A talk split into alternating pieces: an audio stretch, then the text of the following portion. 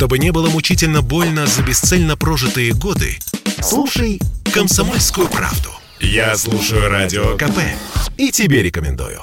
Ограбление века или попытка его инсценировки. Подмосковные полицейские разбираются в обстоятельствах нападения на вдову Александра Градского, Марину Каташенко. Женщина заявила, что стала жертвой вооруженных налетчиков, которые забрали 100 миллионов рублей из загородного дома. За этой историей внимательно наблюдает мой коллега, специальный корреспондент «Комсомольской правды» Александр Рогоза. Он передает версию случившегося со слов вдовы Градского.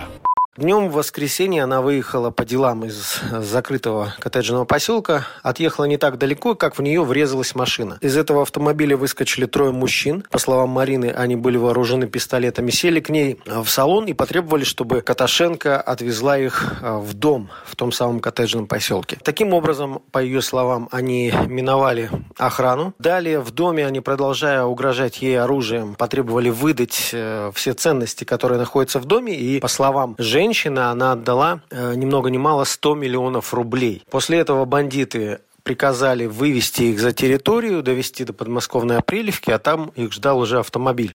Сейчас ведется розыск этих трех таинственных незнакомцев. Но у полицейских есть вопросы к версии Марины Каташенко. И вот почему, продолжает спецкор КП Александр Рогоза. Есть сомнения по поводу даже достоверности всей этой истории, потому что сама эта авария, автоподстава произошла в час дня, а в полицию с заявлением женщина обратилась только спустя 6-7 часов. Это довольно странно. Как будто она пыталась дать фору преступникам, э, чтобы они скрылись. Многие эксперты удивлены такой сложной схемой с автоподставой. Классика — это когда в машину жертвы ввязается машина дорогой марки, а затем начинается вымогательство на ремонт.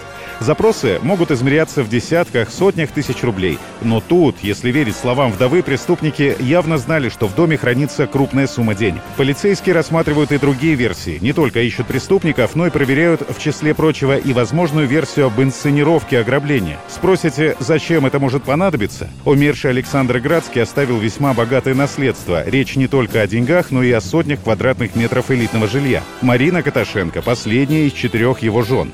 В наследниках пятеро. Дети от предыдущего брака музыканта, 35-летняя дочь Мария и 40-летний сын Даниил. А также вдова Марина Каташенко и двое их совместных с Градским детей. Трехлетний Иван и семилетний Александр.